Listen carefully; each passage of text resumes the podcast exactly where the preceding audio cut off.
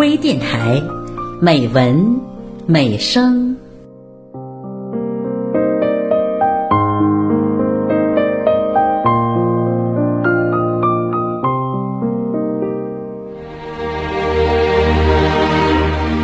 微电台，打造艺术广播第一台。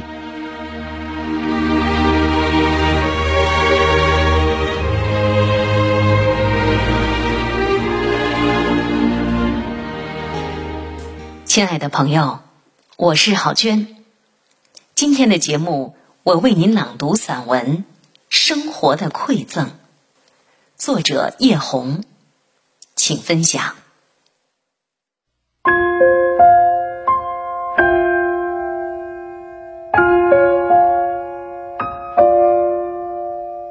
在认识隔壁邻居之前，我首先认识的其实是他们家的花。一排从篱笆那头伸过来的黄玫瑰。初春的时候，或许是因为开得早吧，它的黄多少有一些谦逊的成分。可到了三四月份，就比之前要热烈张狂许多。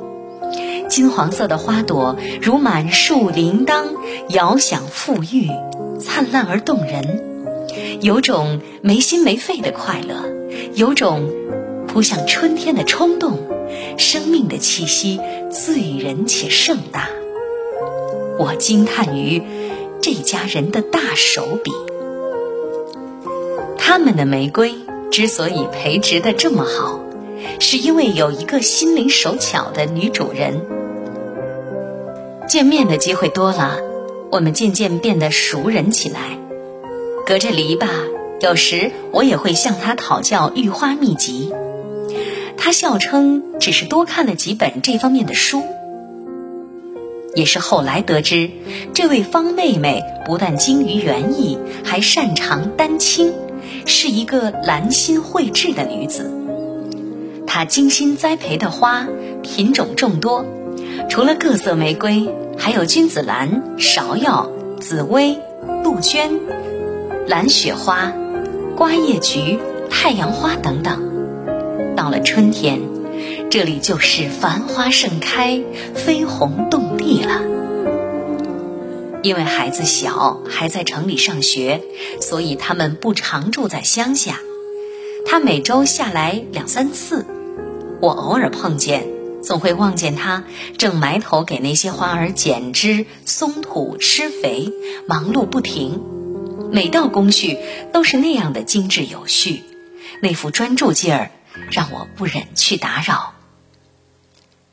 季羡林先生曾写过一篇经典美文，《自己的花是给别人看的》，被编入小学六年级教材。文章大致是写自己早年在德国留学时的一段见闻。他说。德国人爱花心切，几乎家家户户都养花，只是他们的花不像在中国那样养在屋子里，而是栽种在临街窗户的外面。许多窗子连在一起，就汇成了一个花的海洋。在屋子里的时候，自己的花是让别人看的；走在街上的时候，自己又看别人的花。由此，先生发出了“人人为我，我为人人”的感叹。这种境遇在今天看来，写的仿佛就是我和方妹妹。自己的花是给别人看的，我看着这些美丽的花，细数着春夏更替，岁月流转。几乎每个周末，躲开尘世的喧嚣，支把躺椅，一卷在握。就是我的一整个下午。我看过的许多书都是在这里读的。在一本静静的顿河中，我曾加进几片玫瑰花瓣。那是有一天看书时从树上掉落的。这些花瓣一定还保持着它的芬芳，就像我一直保持着对它的感激。有时不看书。就透过那绿树红花看天空，和那空中的白云，有所思无所思，心中荡起了一种脱俗的透明。你不记得从什么时候开始，每次给自己园子里的花浇水之前，我都会不自觉地将水龙头伸向篱笆的那一头。这似乎已成为了一种习惯。我觉得方妹妹不在的时候，我有义务去照应他们。我已将他们视如己出，难以割舍。美是邂逅所得，美更是亲近所得，珍惜所得。而花是正盛，幸福也应该可以这样一直延续下去吧。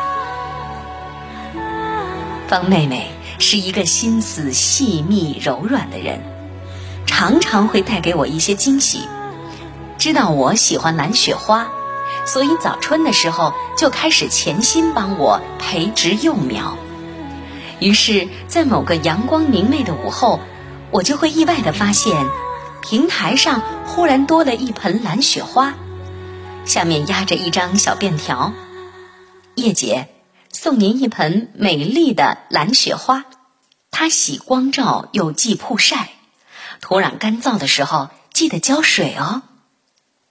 又比如某一次下班回家的路上，我的手机里会收到这样一条温馨短信：“叶姐，黄玫瑰扦插成功，真好，搁在篱笆边上，您记得抓紧种下去，应该很快就会开花。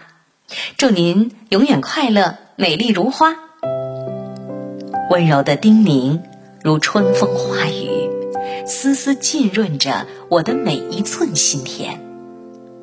黄玫瑰的花语是幸运，它代表着纯洁的友谊与美好的祝福。